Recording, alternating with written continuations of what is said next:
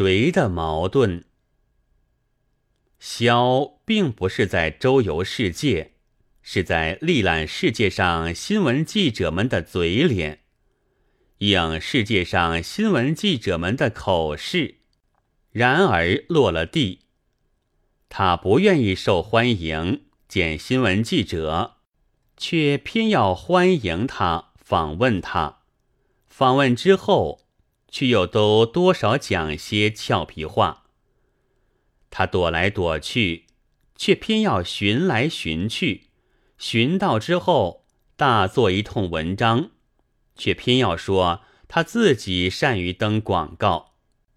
他不高兴说话，偏要同他去说话；他不多谈，偏要拉他来多谈。谈的多了，报上又不敢照样登载了，却又怪他多说话。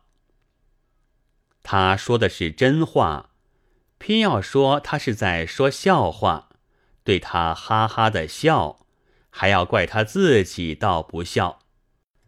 他说的是直话，偏要说他是讽刺，对他哈哈的笑，却还要怪他自以为聪明。他本不是讽刺家，偏要说他是讽刺家。而又看不起讽刺家，而又用了无聊的讽刺，想来讽刺他一下。他本不是百科全书，偏要当他百科全书，问长问短，问天问地，听了回答又鸣不平，好像自己原来比他还明白。他本是来玩玩的。偏要逼他讲道理，听的又不高兴了，说他是来宣传赤化了。有的看不起他，因为他不是一个马克思主义文学者。然而，倘是马克思主义文学者，看不起他的人，可能就不要看他了。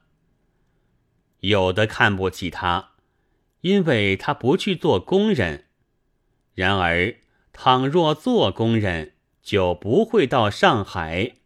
看不起他的人，可就看不见他了。有的又看不起他，因为他不是实行的革命者。然而，倘是实行者，就会和牛栏一同关在监牢里。看不起他的人，可就不愿提他了。他有钱，他偏讲社会主义，他偏不去做工，他偏来游历，他偏到上海，他偏讲革命，他偏谈苏联，他偏不给人们舒服。于是乎可恶，身子长也可恶，年纪大也可恶，须发白也可恶。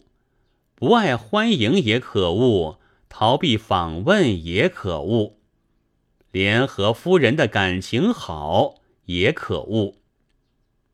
然而他走了，这一位被人们公认为矛盾的萧。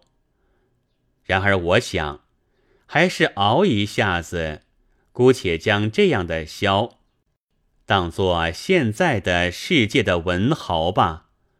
唠唠叨叨、鬼鬼祟祟是打不倒文豪的，而且为给大家可以唠叨起见，也还是有他在着的好。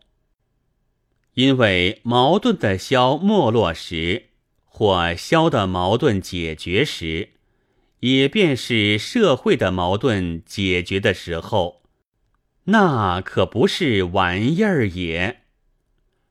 二月十九夜。